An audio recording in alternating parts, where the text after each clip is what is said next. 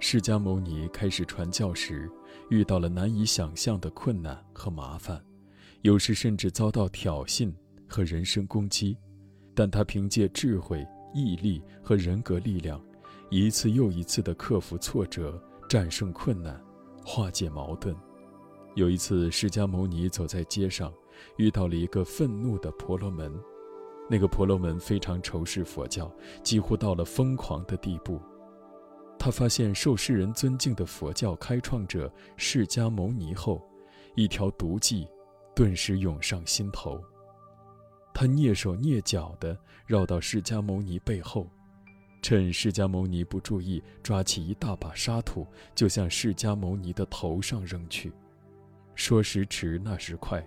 就在沙土扔出去的一刹那，突然一阵风向婆罗门吹来，沙土反而向他自己飞来，洒得他一头一脸，十分狼狈。他想发作，但又无法开口，气得满脸通红。街上的人看到刚才发生的一切，都盯着他看，嘲笑他。面对这么多锐利的目光，那个婆罗门不得不低下了头，羞愧难当。恨不得找个缝隙钻进去。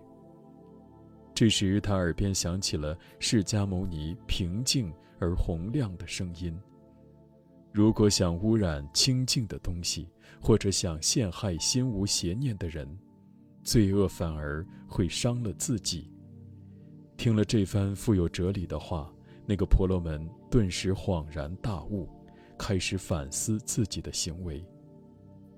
害人之心不可有。一个人如果总是费尽心机想着怎样去陷害别人，他生活的必然不快乐。